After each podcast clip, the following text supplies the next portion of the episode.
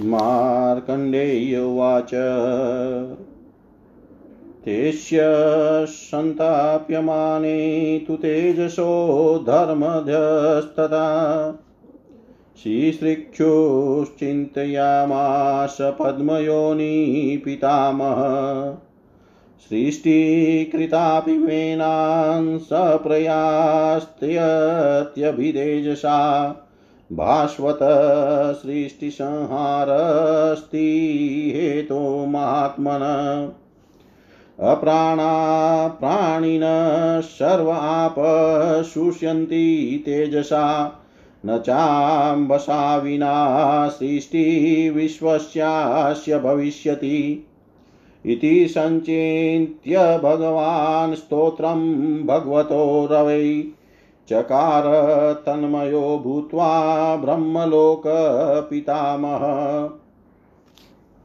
ब्रह्मोवाच नमस्येयनमयं सर्वमेतत् सर्वमयश्चय। विश्वमूर्तिं परं ज्योतिर्यतद्वयान्ति योगिन। यरेगं यो यो यजुषानिधानं सामनां च यो योनिरचिन्त्य शक्ति त्रयीमयी त्रयीमयस्थूलतर्यार्धमात्रा परस्वरूपो गुणपारयोग्य।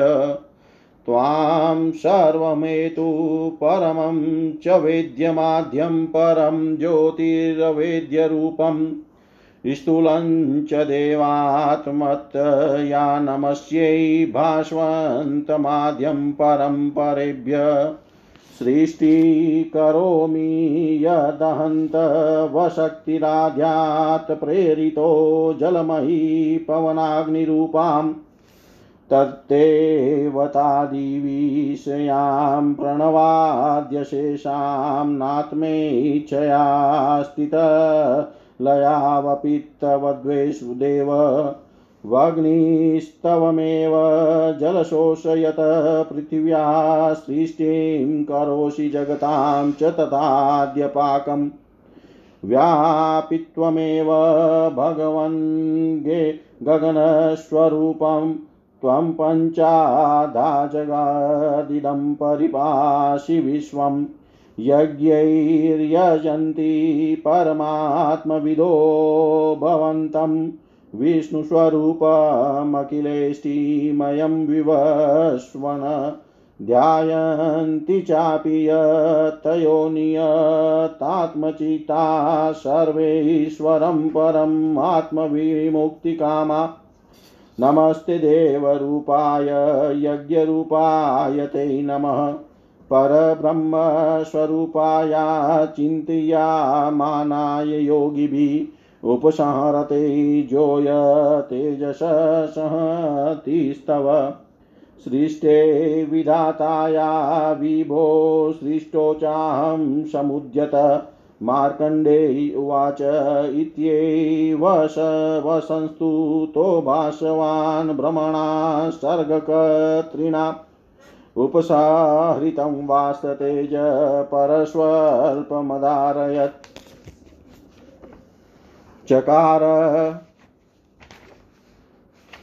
चकार सृष्टिजगतं पद्मसम्भव तथा तेषु महाभाग पूर्वकल्पान्तरेषु वै देवासुरादीन्मत्र्याश्च पश्वादीन् वृक्षविरुद ससजपूर्वद ब्रह्मा नरकां च महामुने इति श्रीमार्कण्डेय पुराणे आदित्यस्तवो नाम शततमोऽध्याय सर्वं श्रीशां सदाशिवाय अर्पणम् अस्तु। ॐ विष्णवे नम, ॐ विष्णवे नम, ॐ विष्णवे नमः। मार्कंडेय जी बोले, तदंतर आदित्य के तेज द्वारा उर्द और अध्य संताशित संतापित होने पर सृष्टि की कामना करने वाले पद्मयोनि पितामह चिंता करने लगे कि मेरे सृष्टि करने पर भी सृष्टि स्थिति संहारकारी महात्मा भास्कर के तीव्र तेज से वह समस्त ही नष्ट होगी। उनके तेज से समस्त प्राणी प्राणहीन और जल शुष्क होता है, फिर जल के बिना इस विश्व की सृष्टि भी नहीं होगी। लोक पितामह ब्रह्मा इस प्रकार चिंता करके तन्मय हो भगवान रवि की स्तुति करने लगे।